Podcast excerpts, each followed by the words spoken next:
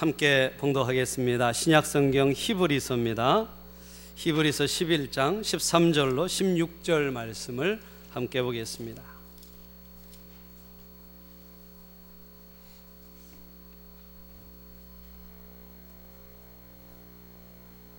히브리서 11장 13절로 16절 우리 신약 성경 364페이지입니다. 자, 우리 13절로 16절까지 교독하겠습니다. 이 사람들은 다 믿음을 따라 죽었으며 약속을 받지 못하였으되 그것들을 멀리서 보고 환영하며 또 땅에서는 외국인과 나그네 임을 증언하였으니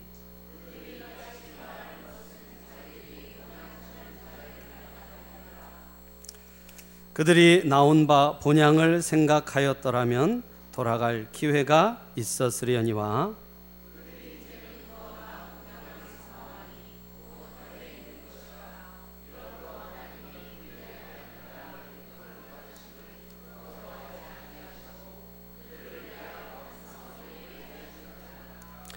아멘. 말씀의 은혜가 여러분 심령의 길을 축복합니다. 영국의 어떤 부자가 아, 아주 귀한 카나리아라는 새를 사다가 키웠다고 그래요. 18년을 키웠답니다. 18년을 키워서 아, 아주 애지중지하고 사랑하고 키웠는데 어느 날 집안에 화재가 나서 그 새장이 이 새장 문을 묶었던 끈이 예, 소실되면서 새가 날아가 버렸대요. 다행히 타 죽지는 않고 날아가 버렸는데 근처에서 아무리 새를 찾으려고 해도 찾을 수가 없는 거예요. 근데 이 예, 새를 너무나 사랑해서 새에게 여러 가지 장신구를 달았답니다. 특히 새 다리에다가요 금띠를 둘러놨대요. 너무 귀하게 여겨서 새 다리에 금띠를 둘러놔서 금띠들은 우리 새 좀 찾아달라고 18년을 내가 기른 새라고 그렇게 아, 광고를 냈는데도 찾을 수가 없었습니다. 근데 참 놀랍게도요. 소개월이 지나가지고 이 새를 찾았어요. 어디서 찾았냐면은 아프리카에서 찾았습니다. 아프리카의 키레아라는 곳에서 찾았는데요. 금띠들은 카나리아를 우연히 어떤 방송국에서 이 자연을 찍으려고 온 사람들이 찍어서 어, 어떻게 새가 금띠를 둘렀나 새 다리에 그래서 수소문하다가 주인과 연락이 닿았다는 거예요. 근데 여러분 그 영국에서 그 아프리카 키레아라는 지방까지 4,800km랍니다. 4,800km. 새가 거기를 날아간 거예요. 18년이 지났는데도요, 고향을 찾아서 어, 돌아갔다는 것입니다. 네. 주인이 찾은 것은 너무 기뻤는데 한편 이 카나리아의 고향에 대한 그 어, 생각과 그 고향에 대한 그리움이 얼마나 대단했을까. 비록 미물이지만 그 고향을 찾아간 이 카나리아의 모습을 보고 가슴이 뭉클해져서 집으로 데려오지 않고 원래 살고 있던 곳에 그대로 놓아졌다는 그런 이야기입니다. 그렇습니다, 여러분. 한낱 미물도 고향을 알고 고향으로 돌아가는데요. 우리 사람들은 오죽하겠습니까? 그래서 이렇게 설 명절이 되면 정말 수많은 사람들이 고향을 찾아 떠났습니다. 예. 그래서 여러분 아, 고향 찾아 떠난 결과입니다. 지금 오늘 자리가 많이 비었는데 아 설이 주일 당일이 되는 바람에 많이들 고향을 찾아 일찍 떠나셨어요. 네. 아, 오고 가는 발걸음 주님 지키시고 건강한 모습으로 돌아오시기를 축복합니다. 예. 그런데 여러분, 아, 아, 고향을 그렇게 예, 멀리 오가고 그래서 아, 사람들에게는 어찌 보면 이 고향을 찾는 것이 아, 이 동물들과 같이 어떤 본능적인 부분이 있는 것 같아요. 본능적인 부분. 예. 그래서 여러분 뉴스에서 보니까요 명절 때마다 30명이 죽는답니다. 교통사고로요. 예. 그리고 뭐 수많은 사람이 그보다 더 많은 숫자가 다친다고 그러는데 아랑곳하지 않고 우리가 길을 떠나서 아, 이렇게 서울이 텅텅 빈 것처럼 느낄 정도로 아, 고향을 찾는 것이죠. 여러분 우리에게 이런 아, 고향이 있지만 그리고 고향을 찾아가는 것 너무나 당연한 것이지만 그러나 여러분 우리 그리스도인들에게는 아, 고향이 한 가지만은 아니라고 생각돼요. 예, 특별히 우리 그리스도인들에게는 세 가지 고향이 있습니다. 세 가지 고향. 어떤 고향이 있을까요? 첫 번째는 우리가 찾아가는 고향입니다. 예, 이렇게 설명절을 맞아서 우리가 찾아 떠나는 고향이 있어요. 아, 그래서 귀성 전쟁을 치르고 또 민족 대이동이라는 이름이 붙을 정도로 많은 사람들이 고향을 찾아갑니다. 왜 이렇게 고향을 찾아갈까요? 예, 한뭐 네 가지 정도 이유가 있다고 그래요. 고향을 찾아가는 이유. 첫 번째는 귀소 본능이랍니다. 앞에서 말씀드린 것처럼 고향을 자신이 태어난 곳에, 곳에 돌아가고자 하는 욕망이 우리에게 있다는 것이죠. 그래서 특별히 나이가 들면 나이가 들면 학교를 다니던 동창들, 어릴 때 친구들을 어릴 때 어머니가 해주시던 음식들이 먹고 싶어져서 고향에 돌아가고자 하는 마음이 커진다는 것이죠. 이것이 지나치면 향수병이 된다고 그래요. 두 번째는 나그네 본능입니다. 사람에게 나그네 본능, 본능이 있대요. 어디론가 가고 싶은 욕망이라는 것입니다. 그래서 어, 사실 우리가 정착해서 사는 것 같지만 인생은 나그네입니다. 그래서 떠나는 것에 익숙해져 있고 설과 같은 명절 같이 쉬는 때에는 떠나고 싶은 마음이 든다는 거예요. 어디로든. 세 번째는 안식 본능이 있다고 해요. 안식 본능. 쉬고 싶은 욕망입니다. 고향을 떠나 나그네로 사는 삶의 고달픔을 고향에서 쉬고 싶은 마음, 그런 마음이 있다는 것이죠. 마지막으로는 영접 본능이 있대요. 영접 본능.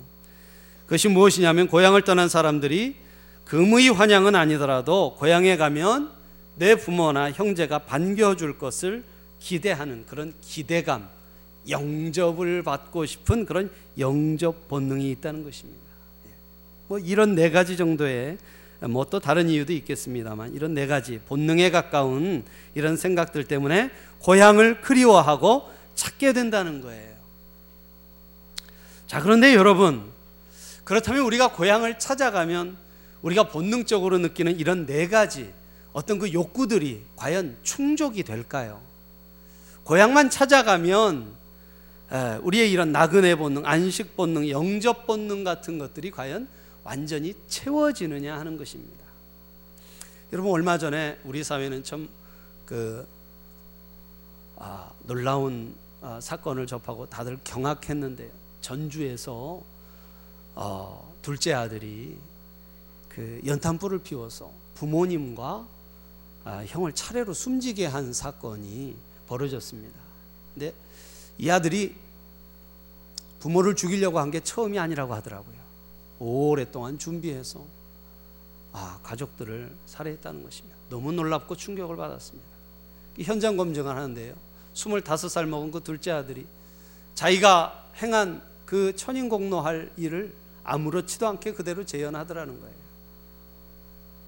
그래서 어, 사람이 죽은 것보다 도대체 왜 그런 사건이 일어났느냐에 사람이 사람들의 예, 관심이 쏠렸습니다. 알고 보니까 여러분 그 보험금이 26억 정도 탈 수 있게 돼 있더래요. 근데 여러분 뭐 둘째 아들은 자기는 그걸 몰랐다고 그렇게 얘기를 하는데 아 그러나 이 사건의 핵심적인 부분은 여러 전문가가 아, 이야기하듯이 가정 불화에 있었다는 것입니다. 가정 불화. 굉장히 가족 간의 사이가 안 좋고 아, 가정 불화로 인해서 오랫동안 둘째 아들이 이렇게 살 바인 우리 다 죽는 게 낫다라고 생각하고 그런 사건을 벌였다는 것이죠. 예. 오늘 아침에도 보니까요. 보험금을 타려고 젊은 딸이 어머니 아버지를 차례로 살해한 사건이 나왔어요. 그런데 여러분 전혀 죄의식이 없고요. 뭐 구속되지도 않았습니다. 증거가 없어요. 얼마나 머리를 썼는지 증거가 전혀 없습니다. 그래서 심증은 가는데 물증이 없어서 어떻게 하지를 못하는 거예요. 네. 아, 두분 부모님이 돌아가시고 그녀가 받은 보험금이 1억 7천만 원이었습니다. 1억 7천만 원 때문에 아, 그런 일을 저질렀다고 생각을 해보세요. 요사이 예, 이 경기 불황이 계속되니까요. 이 보험금을 노린 아, 아, 그런 참 무서운 사건들이 우리 주위에서 일어나고 있는 것을 봅니다. 여러분, 육신의 고향을 찾아간다고 우리 마음 속에 어떤 안식과 영접과 이런 본능들, 이런 욕구들이 과연 채워질 수 있느냐? 여러분 꼭 그렇지만은 않은 것 같아요. 대다수의 가정은 고향에 모여서 즐거움과 기쁨을 누립니다만 또 한켠에서는 오히려 함께 모여서 상처를 주고받고 험한 말을 주고받고 오히려 마, 어, 관계가 더 악화되고 모이지 아니함만 못하는 그런 결과를 맞는 것도 우리가 많이 봅니다. 여러분 사실 예수님도요 공생의 사역 하시다가 아, 제일 공생의 사역 가운데 예, 힘들었던 사역이 바로 고향에서의 사역 아니었습니까? 그렇죠. 고향에 갔는데 영접받지 못하셨어요 예수님이 오히려 비난을 받으셨어요. 그래서 여러분 어떻게 예수님 태어나신 고향에서 자란 고향에서 큰 역사를 일으키지 못하셨습니다. 여러분, 그래서 우리는 우리 마음 속에 육신의 고향만이 아닌 진정한 고향이 어디에 있는지를 생각할 수밖에 없습니다.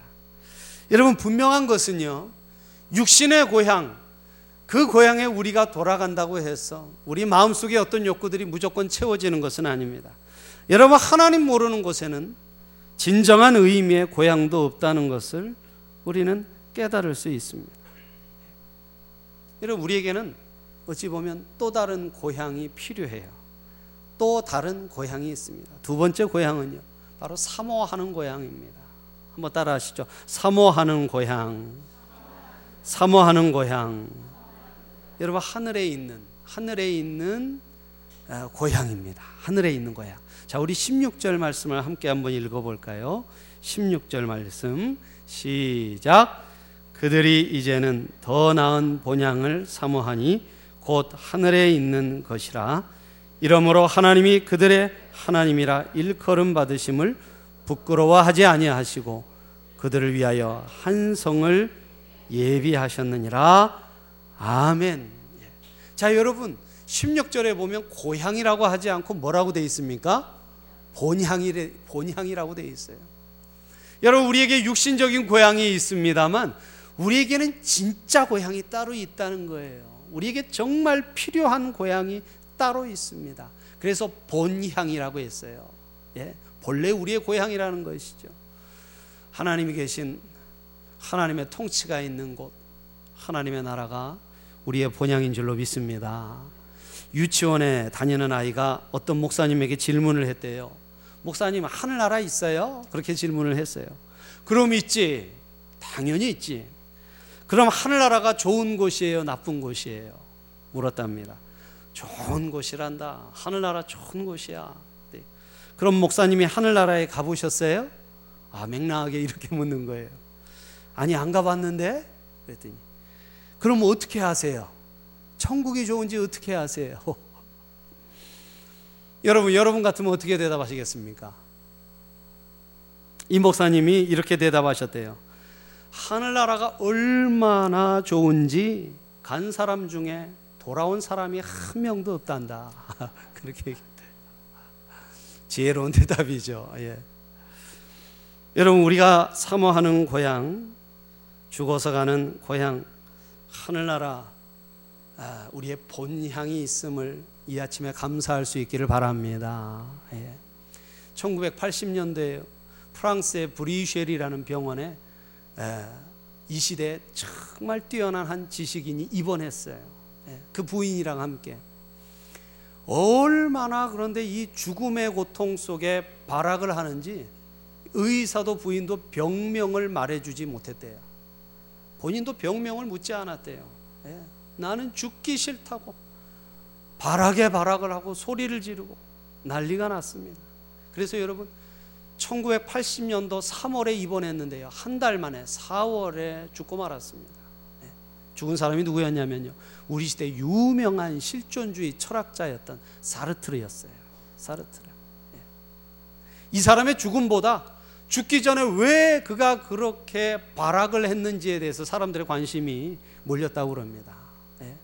그 사람이 이 얘기 했거든요. 죽음으로부터의 자유. 이런 얘기 했어요. 죽음으로부터의 자유. 그런 얘기를 하던 이 최고의 지식인 수많은 사람들에게 책과 글로 영향을 미쳤던 이 사람이 왜 죽음 앞에서 그런 모습을 보였을까? 네. 그 이유를 가지고 사람들이 많이 얘기를 했는데 어떤 사람이 글을 썼대요. 아, 그는 아마도 신을 몰랐을 것입니다. 네. 그는 아마도 하나님을 몰랐을 것입니다. 그가 발악한 이유는 그가 죽은 후에 돌아갈 고향이 없었기 때문일 것입니다. 누가 그렇게 글을 썼대요? 그것이 진짜 이유인지 아닌지는 모르겠습니다만, 아, 상당히 에, 정확한 이야기라도 볼 수 있어요. 돌아갈 고향이 없는 사람, 그렇죠? 여러분, 육신의 고향도 돌아갈 수 없는 고향이 있는 분들이 있습니다. 아, 고향이 이북인 분들, 예, 가지 못하죠. 예. 그래서 이럴 때 되면 통일 전망대에 모여서 고향을 향해서 아, 고향 땅 이름을 불러보기도 하고 남겨진 가족들, 잃어버린 가족들을 불러보기도 합니다. 또 어떤 사람들은요, 아, 무슨 댐을 만든다, 뭘 한다 그러면서 고향이 없어진 분들이 있어요. 예. 수몰된 고향을 가지고 계십니다. 돌아갈래야 돌아갈 수 없습니다. 그러나 여러분 그거보다 더 비참한 것은 죽은 후에 돌아갈 고향이 없는 거예요. 죽은 후에 돌아갈 고향. 오래전에 아프리카 선교사로 평생을 헌신하던 미국인 선교사 부부가 은퇴를 해서 배를 타고 뉴욕 항구에 도착했습니다. 수많은 사람들이 나와서 환영을 했어요. 얼마나 반가웠겠습니까? 감격했어요. 예. 그러나 환영 인파는 이 선교사 부부를 환영하는 인파가 아니었습니다. 그 당시에 미국의 유명한 비행사였던 린드버그라는 사람이 단발 비행기로 대서양을 횡단하는 비행을 그 성공을 축하하는 그런 인파였어요. 공교롭게도 같은 시간에 같은 곳에 이 선교사 부가 있었던 것이죠. 선교사가 이 선교사 부부가 하나님 앞에 참 섭섭한 마음을 가졌대요. 아프리카 오지에서 목숨을 걸고 한 평생을 복음을 전하는 일이 비행기로 대서양을 횡단한 일보다 못합니까? 네, 하나님께서 이 선교사 부부에게 마음에 그런 감동을 주셨답니다. 내 충성된 종아 너무 속상해하지 말아라. 너희들이 돌아갈 고향에 돌아올 때는 린드버그가 린드버그가 맞는 환영과는 비교도 할 수 없는 대환영을 받을 거야. 그때는 너희를 환영하기 위하여 천군 천사가 나팔을 불고 먼저 천국에 온 사람들 모두가 너희를 위해 마중을 나갈 것이며 내가 직접 너희들의 손을 잡고 환영할 것이니 그때까지만 참고 기다려라. 할렐루야, 할렐루야. 예. 여러분 성도들에게는 본향이 있습니다. 돌아갈 본향이 있어요. 하나님께서 하나님의 성도들을 이 땅에서도 축복하시지만 죽음 후에 이 세상 삶이 끝날 때에 돌아갈 본향을 준비하고 계십니다. 여러분 이 세상 속에 많은 실망이 있어도 여러분 실망하지 마십시오. 내가 어디 가서 영접받지 못한다고, 내가 어디서 안식하지 못한다고 여러분 실망하지 마세요. 세상은 잊어도 하나님을 잊, 하나님은 잊지 않으신다는 사실을 늘 마음에 품고 여러분 주님 앞에 충성된 종으로 본향을 바라보며 살아갈 수 있기를 바랍니다. 네. 여러분 우리의 육신의 고향이 있고 또 우리의 사모한, 사모하는 고향 죽은 후에 돌아갈 본향이 있습니다. 근데 저는 또 한 가지 고향이 있다고 생각해요. 그것은 뭐냐면 만들어가는 고향입니다. 한번 따라하시죠. 만들어가는 고향. 만들어가는 고향. 아, 어떤 유행가 가사 중에 이런 가사가 있더라고요. 타향도 정이 들면 고향이다. 예, 타향도 정이 들면 고향이다. 예, 우리가 정을 주고 고향을 만드는 것이 예, 하나님께서 우리에게 주신 사명입니다. 그렇죠. 우리가 살아가는 바로 이 자리, 그렇죠. 우리가 땅을 딛고 있는 바로 그 자리를 여러분 우리는 하나님이 주신 새로운 고향으로 만들어 가야 합니다. 예, 또 하나의 고향이 있어요. 창세기 12장에서 하나님의 부르심 받은 아브라함도요. 이 땅의 진짜 고향을 만들어 가는 신앙인이었습니다. 그래서 아브라함은 고향과 친척과 아비집을 떠나서 하나님 지시하시는 땅으로 갔습니다. 왜 갔어요, 여러분? 새로운 고향을 만들기 위해. 하나님의 인도하심과 하나님의 축복 속에서 살아가는 새로운 고향을 만들기 위해. 여러분 성경에 보면 아브라함이 갈대아 우르를 그리워해서 돌아가려고 했다는 기록이 아무데도 없어요. 아무데도 없습니다. 아브라함은 나이 들면 고향으로 돌아가 집 짓고 편히 살겠다는 생각이 없었습니다. 하, 아브라함의 꿈은 하나님의 약속이었어요. 큰 민족을 이루고 하나님이 주시는 땅에서 하나님의 나라를 이루며 살겠다는 그런 꿈이 마음에 있었습니다. 그래서 여러분 사도 바울도 빌립보서 3장 20절에 오직 우리의 시민권은 하늘에 있는지라 말씀하십니다. 그렇습니다, 여러분. 어, 여러분 우리가 천국 가기 전까지 본향에 가기 전까지 물론 우리의 육신의 고향이 있어서 가끔씩 이렇게 명절을 맞아 찾아가기도 합니다만 여러분 하나님께서 우리에게 주신 사명이 있어요. 우리의 삶의 자리를 하나님이 주시는 또 다른 고향으로 하나님의 은혜가 있고 하나님의 인도하심이 있고 하나님의 축복하심이 있는 또 다른 고향으로 만들어 가야 할 줄로 믿습니다. 육신의 고향에 돌아가지만요. 다시 명절이 예, 다 지나가기 전에 돌아와야 됩니다. 벌써 오늘 오전부터 귀경 전쟁이 벌어진다고 하더라고요. 오늘 오전 다시 돌아와야 돼. 우리의 삶의 자리로. 네. 여러분 그래서 지겨운 삶의 자리, 다람쥐 찻바퀴 돌듯하는 그런 삶의 자리가 아니고 하나님의 축복하심을 누리고 하나님의 역사가 일어나는 아, 그런 아, 하나님이 주신 새로운 고향으로 저와 여러분의 삶의 자리를 만들어 갈 수 있기를 축복합니다. 그래서 내 마음이 하나님의 나라, 내 가정이 하나님의 나라, 그리고 우리 교회가 이 세상이 하나님의 나라가 되도록 살아가는 것이 여러분 그것이 바로 진짜 고향이라고 생각해요. 그것이. 예. 그래서 진짜 우리의 여러 가지 욕구들, 마음의 욕구들을 충족시켜 줄 수 있는 그런 기쁨과 평안과 행복이 바로 우리가 발 딛고 평소에 사는 그 삶의 자리. 그것이 될 수 있어야 한다고 생각을 합니다. 자, 여러분 그렇다면 여러분 우리가 사는 이 삶의 자리 그렇죠. 하나님이 만들어 가라고 하는 이 고향 어떻게 만들어 가면 좋을까요? 올 한 해도 여러분의 삶의 자리 그렇죠. 고향은 어쩌다 한 번 가지만 거의 1년 365일 365일을 매일같이 지내는 여러분의 삶의 자리 그렇죠. 여러분의 가정, 직장과 사업장과 일터와 여러분이 거한 자리를 어떻게 하늘나라 새로운 고향으로 만들까요? 어떤 모습으로 만들면 좋을까요? 첫 번째, 여러분 하나님의 사랑이 있는 곳으로 만들 수 있기를 바랍니다. 할렐루야. 예. 한창 나이에 실직한 남편이 있었습니다. 아내와 의논해서요. 시장에 조그만 야채 가게를 내고 장사를 하는데 그런 대로 장사가 됐어요.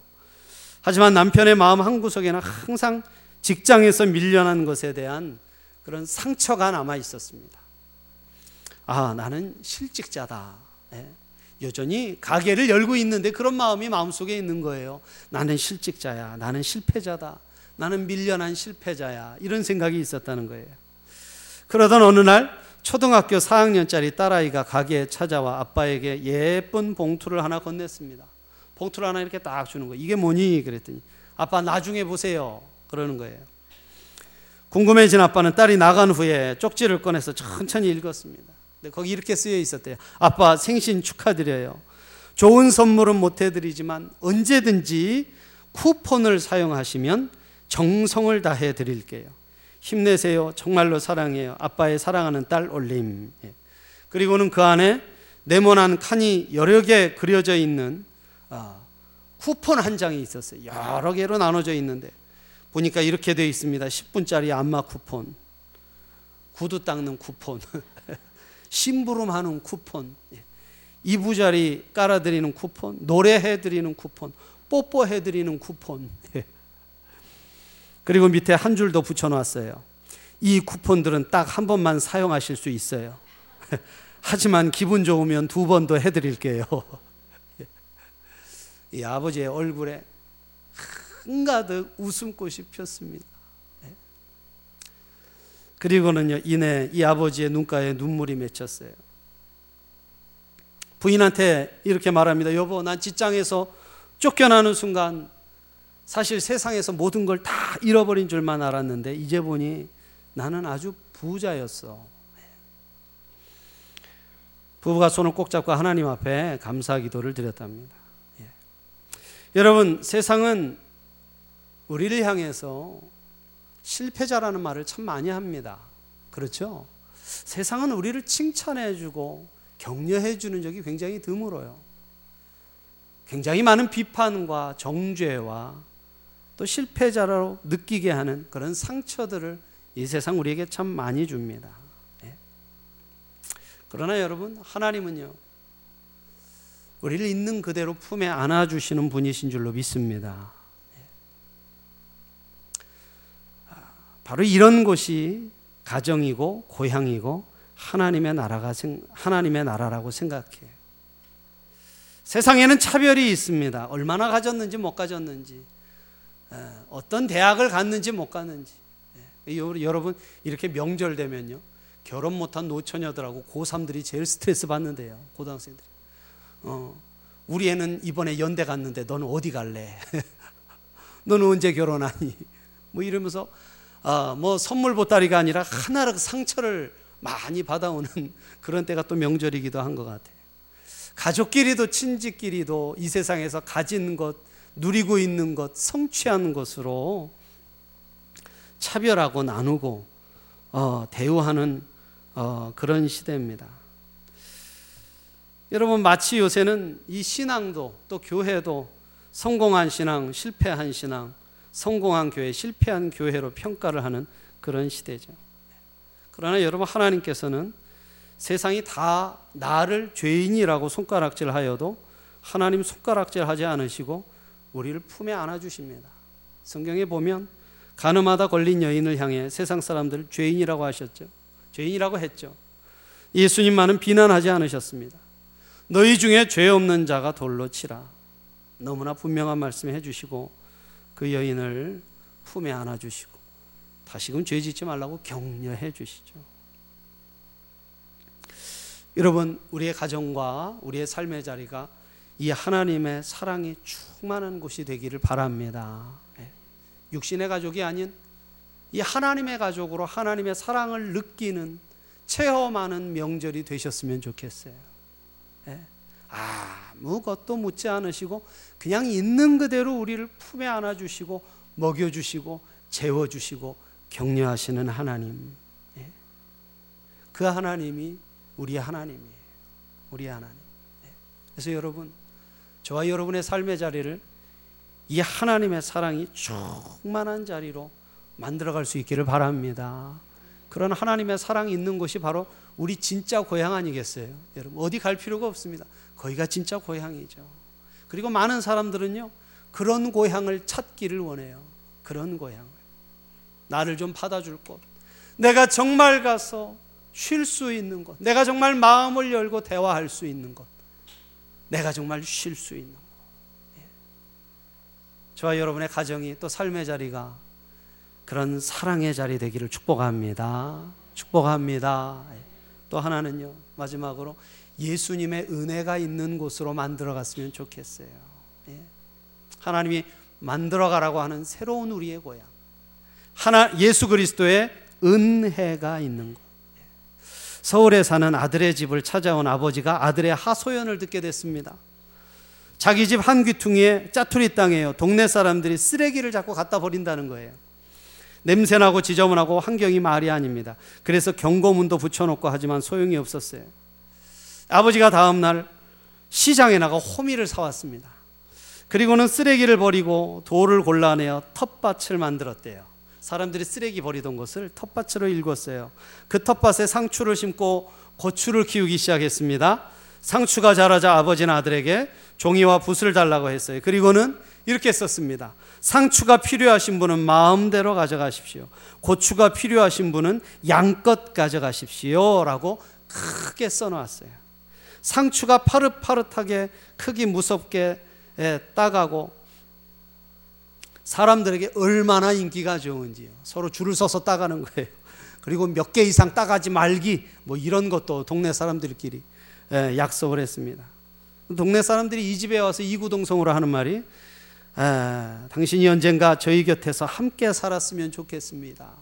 우리 동네로 이사 오세요. 여러분 그 쓰레기 무단 투기 때문에 어찌 보면 싸움의 자리가 되고 불화의 자리가 될 수 있었던 자리가 은혜의 자리가 되었죠. 참 놀라운 은혜의 자리. 큰 마음입니다. 참 본받고 싶은 마음이에요. 그렇죠. 여러분, 예수 그리스도가 우리와 함께 하심으로 우리가 이 세상에서 어, 살아가고 어, 또 형통하고 승리하며 살아가게 되는 줄로 믿습니다. 우리가 만들어가야 할 삶의 자리는요 예수님 은혜가 넘치는 곳. 예. 여러분 가족들을 친지들을 만나고 오셨기도 하고 또 예배 끝나면 만나러 가시겠지만 여러분 은혜를 베푸시는 여러분 이 명절이 되시기를 바랍니다. 예. 불화로 이어질 수 있는 자리를요 은혜로 우리의 은혜로 어, 변화시키는 예, 그런 자리가 됐으면 좋겠어요. 예.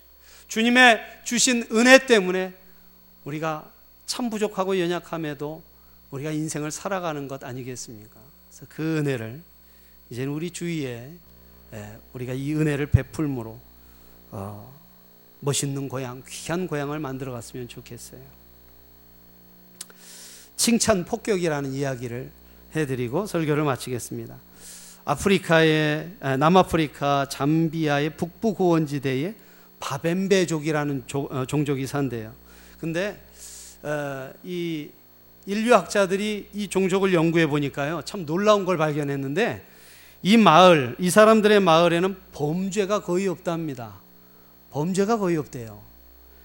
싸움이 없는 평화주의자들이랍니다. 깜짝 놀랐대요. 굉장히 원시적인 부족인데 싸움이 없더라는 거예요. 싸움이. 뭐 배움이 많은 것도 아닙니다. 거진 다 벌거벗고 다니고 부자도 아니라는 거예요. 아주 가난한 마을이죠. 근데 이 바벤 바벤 바벤바족은 어쩌다 죄 짓는 사람을 처리하는 방법이 아주 기발하답니다. 아무도 생각하지 못하는 정말 좋은 방법으로 해결한다는 거예요. 그 어떤 방법인가 봤더니 잘못을 저지른 사람을 마을 한복판에 있는 광장에 세웁니다. 잘못한 사람을 마을 한복판에 세운대요. 마을 사람들이 모두 일을 중단하고 이것에 모입니다. 다 모여요. 둘러쌉니다. 남녀노소 할 것 없이 죄인을 중심으로 둘러섭니다. 여기까지는 분위기가 좀 살벌해요. 예. 그리고 한 사람씩 큰 소리로 외친대요. 근데 여러분 무슨 얘기를 할까? 예. 보통 같으면은 왜 그런 큰 죄를 지었느냐? 죽일 놈, 나쁜 놈, 막 욕을 할 것 같은데, 예. 죄를 정죄하고 비난하고 매를 때리고 감옥에 가두고 뭐 이런 일을 하는 것이 아니라 이렇게 죄인을 둘러서서 마을 사람들이 외치는 말이 칭찬이래요. 칭찬. 죄인이 과거에 했던 일들을 떠올리면서 과거에 잘했던 일 있죠. 과거에 잘했 아주 작은 일이라도 그의 장점, 선행, 미담들을 하나씩 말을 한답니다. 이때 과장이나 농담은 일체하지 못하게 하고요. 아주 심각하고 진지하게 칭찬하는 말을 해야 한대요. 농담하거나 과장할 사람은 말을 못하게 하고 진지하게 칭찬할 사람들만 말을 한다는 거예요. 이 법정은 검사도 없고 판사도 없습니다. 어, 오직 변호사만 수백 명이 모여 있는 법정이래요. 몇 시간이고 며칠이고 칭찬의 말이 바닥날 때까지 계속된답니다. 계속 칭찬하는 거예요. 한마디로 칭찬 폭격을 한답니다. 칭찬 폭격. 근데 여러분 참 놀라운 게요. 이 칭찬 폭격이요. 죄를 짓고 위축되어 있는 이 죄인들의 마음을 회복시킨다는 거예요. 다시는 죄를 짓지 않고 이웃의 사랑에 보답하는 삶을 살겠다고 눈물로 다짐한답니다. 그때까지 계속 칭찬 안 돼요. 예. 다 했다 싶으면요. 다 했어요. 이제 다 하고 죄인들이 눈물로 회개하고 이제는 마을 사람들 위해서 살겠노라 그렇게 회개하면 마을 사람들이 축제를 연답니다. 죄인이 이제 새 사람이 되었다고 인정하고 축하하는 잔치를 벌인다는 것이죠. 예. 여러분 이 마을에 범죄가 일어나지 않는 것은 너무나 당연한 결과가 아니겠습니까? 예. 사람을 변화시키는 것이 비난이나 정죄가 아니라 칭찬이라는 것입니다. 긍정적인 점을 보고 좋은 점을 찾아 칭찬해 주는 것이 우리의 삶의 자리를 행복하고 풍성한 하나님 주신 새로운 고향으로 만들어가는 아, 최고의 방법이라는 것이죠. 예. 여러분 명절에 만나는 모든 분들을 칭찬하시고 축복하시기를 바랍니다. 그래서 저와 여러분의 삶의 자리가 하나님이 주신 새로운 복된 고향 되어질 수 있기를 예수님의 이름으로 축복합니다. 축복합니다. 기도하겠습니다.